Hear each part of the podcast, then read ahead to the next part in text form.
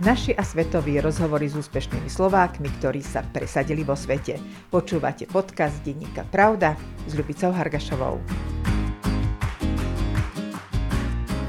Mala 5 rokov, keď začala hrať na klavíri. Na konzervatóriu v Košiciach si k nemu pridala aj orgán. V štúdiu kráľovského hudobného nástroja pokračovala vo Viedni, skončila s vyznamenaním aj scénou rakúskeho ministra kultúry. To jej nestačilo. V získavaní majstrovských zručností pokračovala ďalej v Paríži. Súčasne žala úspechy na medzinárodných súťažiach po celom svete a koncertovala na vzácnych nástrojoch aj v parížskej katedrále Notre Dame, v kráľovskej kaplnke na zámku vo Versailles, v meste historických orgánov v Toulouse, ale aj v Španielsku a v Japonsku. Dnes okrem koncertov vedie majstrovské kurzy v Európe aj v Ázii. Je profesorkou na prestížnej hudobnej akadémii v španielskom meste San Sebastián aj v Dánskej Kodani. Svetovo uznávaná organistka Monika Melcová. Priznám sa vám, že sa veľmi teším, že sme sa konečne stretli. Koľko nám to trvalo? Rok? Možno aj viac. Ďakujem veľmi pekne za pozvanie. Sme tu na Bratislavskom hrade. Vôbec som nečakala, že vás tu nájdem v kaplnke so študentmi. Tak konkrétne v Bratislave je to program Erasmus Plus Cirkevného konzervatória, takže je to len takto akože mimoriadná akcia. Mimoriadná nie tým, že som tu ja, ale že akože nie je to pravidelné. Ale na druhej strane vy v lete chodíte na Oravu. Tam máte Áno. svojich slovenských študentov, Aj. takže naozaj chodíte po celej Európe, chodíte po svete, ale nájdete si čas aj na Slovensku. To určite a ten dolný Kubín je taká srdcová záležitosť pre mňa a niektorí študenti, ktorí sú práve tuto so mnou na Bratislavskom rade, tak tí chodia aj na tie letné kurzy Skola Arvenzis, ktoré sú vynikajúco zorganizované už viac než 20 rokov, ak sa nemýlim. Ako sa hovorí, no na Orave, dobre, čo mám povedať? Aha, tak to ste mi vlastne odpovedali na otázku, že tak. prečo Orava? Lebo tam je dobre. máme vynikajúce podmienky v tom, že máme tam mechanický orgán, je to akože zorganizované na úrovni. Mali sme študentov, ktorí odišli potom do zahraničia študovať. Viete, preto to pripomína, lebo vy chodíte po celom svete. Robíte rôzne kúzy, ste svetovo uznávaná organistka a vy si naozaj nájdete čas na Slovensko. Mám vás na sociálnej sieti, takže viem, kde ste, čo ste, ako ste. Pravidelne lietate do Dánska, do Nemecka, do Francúzska Ruska, neviem, kedy ste boli naposledy na Japonsku a v iných krajinách, ale to Slovensko, tak to sa veľmi teší. to samozrejme, mám tu mamku, ktorá žije v Budmericiach, je akože rodná Budmeričanka, takže som aj s ňou chcem stráviť čo najviac času. A taktiež no, to Japonsko, na to si ešte, tak tam nás prerušila pandémia, bol plánovaný pobyt v oktobri 2020, ale nakoniec teda čakáme až do februára 2024. Už mi to chýba trošku to, to Japonsko, lebo pre mňa to bolo taká adoptívna krajina. Žila som tam medzi 2002-2003 a vtedy som sa tam vracala teda tak na niekoľko týždňov alebo na niekoľko dní, len Japonci chodia k nám, máme už profesorov, ktorí prídu do, do Dánska a tak, ale ešte my z tej strany je to trošku ešte komplikované. Ale v Kodani som bola hostujúckou profesorkou počas dvoch rokov a teraz tam chodím menej pravidelne, ale moja práca pravidelná je v San Sebastian, kde chodím každé dva týždne. Ale mám proste tie krajiny niektoré, kde mám to srdiečko ťahá viac, tiež do iných. No a to Slovensko, to sa samozrejme ani neriešim, lebo tu odtiaľ som. Spomenuli ste to Japonsko, vy ste raz povedali, že Japonsko je váš druhý domov. Prečo? Sú tam trošku iní ľudia, iné podmienky, iná atmosféra, majú tam výborné orgány. Áno, samozrejme, tak oni e, v 80 rokoch, hlavne keď bol ten ekonomický boom už koncom 70 tak skutočne dali do tej kultúry mimoriadne veľa financií. E, tie podmienky sú mimoriadne dobré v Japonsku ešte stále a hlavne, čo mňa najviac e, potešilo, ten rešpekt k práci že vy keď pracujete, tak nie, že som tá posledná, ktorá no tak nej veľa robí, ale je to veľká, tie hodnoty sú ešte Taktiež to bolo niečo že taký skok z konzervatória parížského rovno tam. Bolo tak možno, že priveľa aj na moju dušičku, že teda wow. Poďme na to pekne od začiatku. Dobre, vy ste ako 5-ročná začali hrať na klavíri. Áno. Prečo potom neskôr orgán? Tak ja som e, na, na Košické konzervatórium som e, teda išla aj na klavír, aj na orgán v rovnakom čase. Možno, že som v tom prvom alebo v druhom ročníku ešte tak zaváhala tým, že teda či skutočne tie dve veci naraz a že či ten orgán chcem a režim padol, keď som ja mala 15 rokov, takže hneď už aj ten prístup k nástrojom bol v chrámoch jednoduchší. Ale nejako som si povedala, klavíre samozrejme obdivujem a stále hrám improvizačné, ale ten orgán je proste každý iný, mechanický na svete, takže to bolo niečo také čo, pri čom som zostala, ale konzervátor som skončila aj na klavíri. Potom na vysokú školu som išla len za organom. Išli ste rovno do Viedne. Mm-hmm. Vo Viedni ste skončili s významenaním a mm-hmm. dokonca aj cenou vtedajšieho ministra kultúry. No blahoželám. Ďakujem. Ďakujem. Ono sa vlastne všetci, čo sme mali tie známky, najvyšší počet, tak automaticky dostali a bolo to akože veľmi... Ja som sa to dozvedela, keď som prišla domov, pretože volali mojim rodičom tam bola aj finančná odmena, poviem, rovno bolo nejakých 10 tisíc šilingov, vtedy čo bolo pre mňa, ako keď som končila školu, taká záchrana, že... Áno. Wow, môžem sa pripravať na ďalšie skúšky a mám... No a z Viedne a zo Spiskej Novej Vsi, potom ste si to nasmerovali rovno do Paríža. No, tak. Keď už, tak už. tak, tak, hej ten Paríž bol pre mňa vždy takým lákavým no, miestom takto a chcela som z tej organovej školy taktiež vidieť, tam je ten rozdiel. Skutočne už teraz nie, už je to také globalizované, to vyučovanie. Študenti cestujú, máme možnosti neuveriteľné, takže ja som si tak povedala, že bola som aj v takom duchu, hej, Paris, libre, Paris, magnifique, c'est... Paríž je únavný. som si uvedomila, že aha, tak to nie je až tak jednoduché v tom veľkom meste sa pohybovať, kde sa mi Viedec zdala taká veľká dedina. no, mám takú informáciu, že vy by ste nechceli žiť vo Viedni že viete sa vám nepáči Vám povedali tajný servis. Ale Paríž, to je ono. E, ja som to niekedy tak hrdlo hlásila, myslím, že to bolo dosť naivné v tom, že tam bol aj ten problém, že samozrejme Slovensko ešte nebolo v EÚ, ja som si musela vybavovať neustále vízum, na to som nebola mentálne pripravená. keď som prišla študovať, že čakať v rade na cudzineckom úrade od 6 ráno do druhej pre nejaké študentské vízum, to bol pre mňa dosť taký šok. Takže som to brala len z tej strany. Dnes sa samozrejme do Viedne veľmi rada vrátim.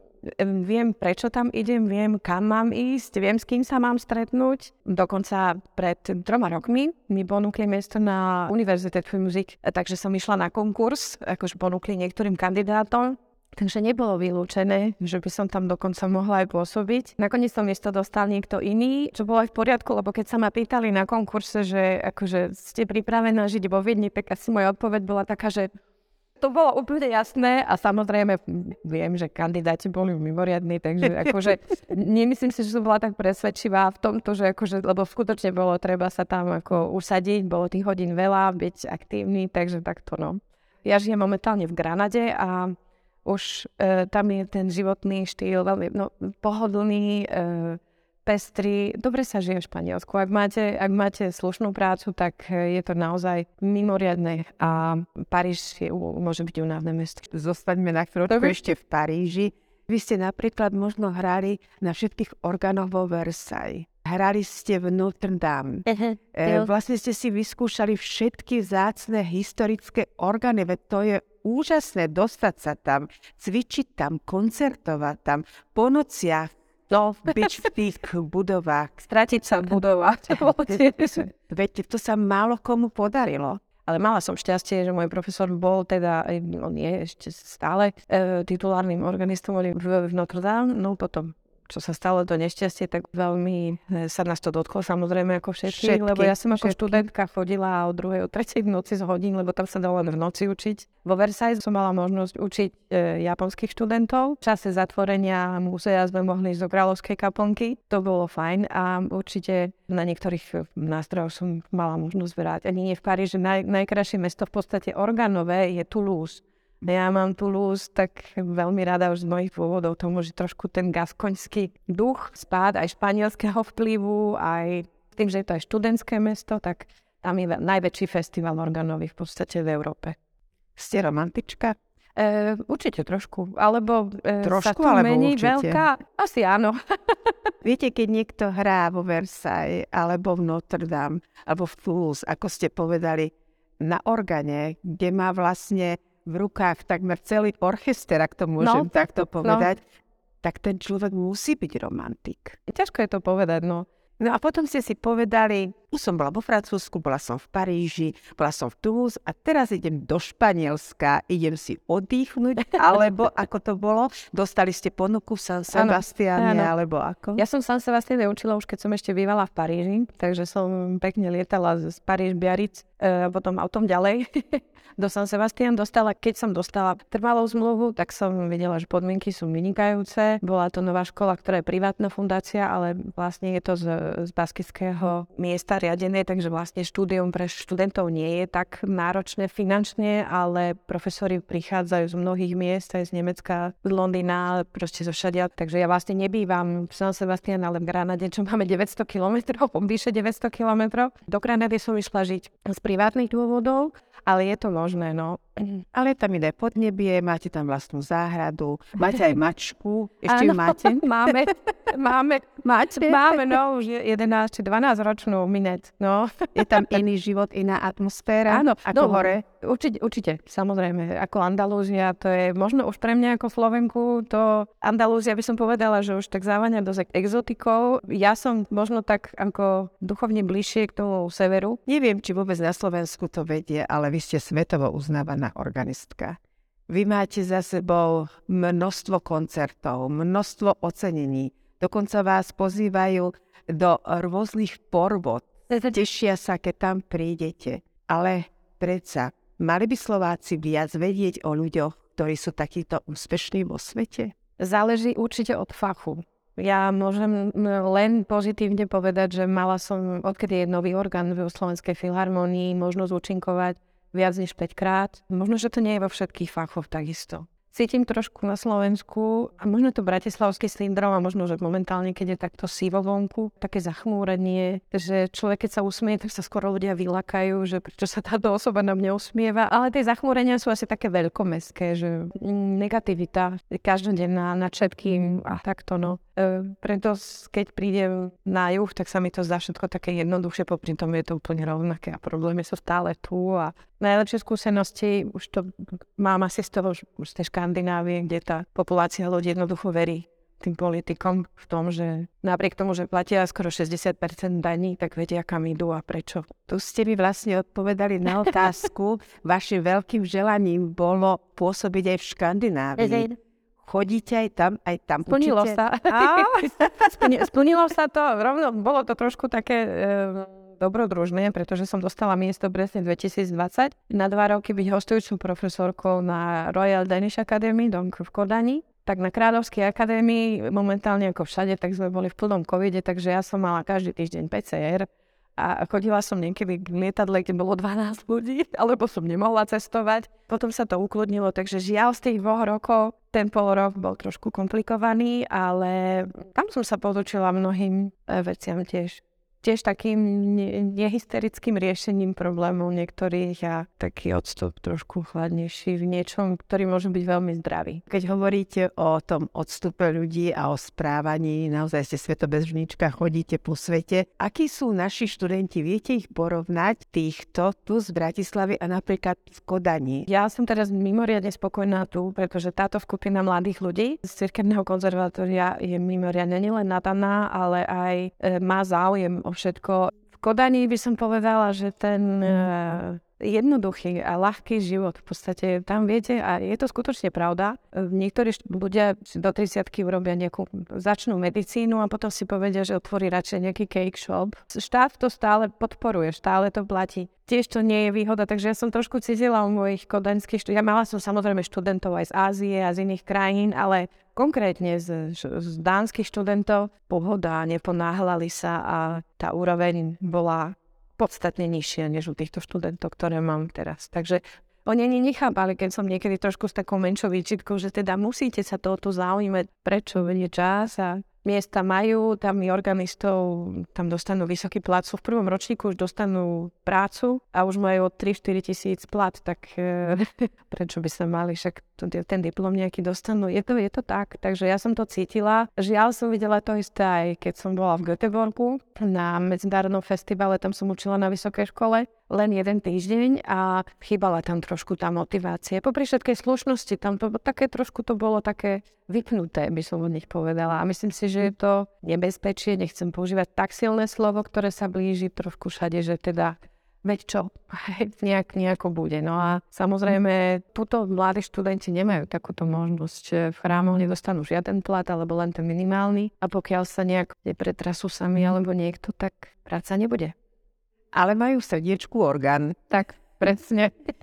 Aké sú vaše túžby? Aké sú vaše ďalšie ciele? Zostať, vyučovať v Sebastiáne, byť tam profesorkou, lietať po celom svete, chodiť na rôzne súťaže ako členka poroty, uznávaná členka poroty, alebo aj vrátiť sa domov k mame do Budmeríc, alebo vyučovať tu v Bratislave, alebo možno príde ponuka z Viedne, alebo ste si povedali Španielsko, tam majú vzácne orgány, to je ono. Majú aj Spania. Sí.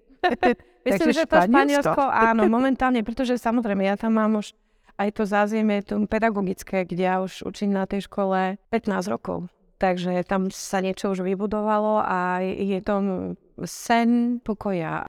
Tá voľnosť, ktorú stále mám, by som si chcela udržať. A ja by som chcela len, aby veci zostali také, aké sú. A akože s takým snom ešte je možno, e, mám niektoré krajiny, kde som menej hrávala. Švajčiarsko, tam som tohto posledný rok som bola viackrát. Je tam medzinárodná súťaž v. Maurice, tak tam pôjdem a chcem ísť sa pozrieť do VV, lebo tam žil Chaplin. Ja často improvizujem na nemé filmy a chcem sa tam pozrieť trošku aj zase s jeho rodinou sa stretnúť, pretože sa poznáme, teda ja sa s ním poznám sa z filmového inštitútu a chcem, chcem tam ísť. To sú takéto plány, čo mám. A v Holandsku je súťaž na vlastne Bachovskom orgáne v Groningene, tak tam sa chcem ísť pozrieť tiež trošku dlhšie zostať. A keď všetko tak by bolo len ako je, tak e, ja už, mne to úplne stačí. Už to, čo je, je výborné. Tak nech to zostane tak, ako ja, nech sa stále usmievate a nech často chodíte Ďakujem. na Slovensko. Tak. Všetko dobre vám želám. Aj vám.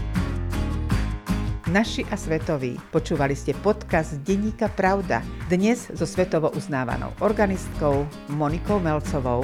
Stretnutie s ňou vám sprostredkovala Lubica Hargašová.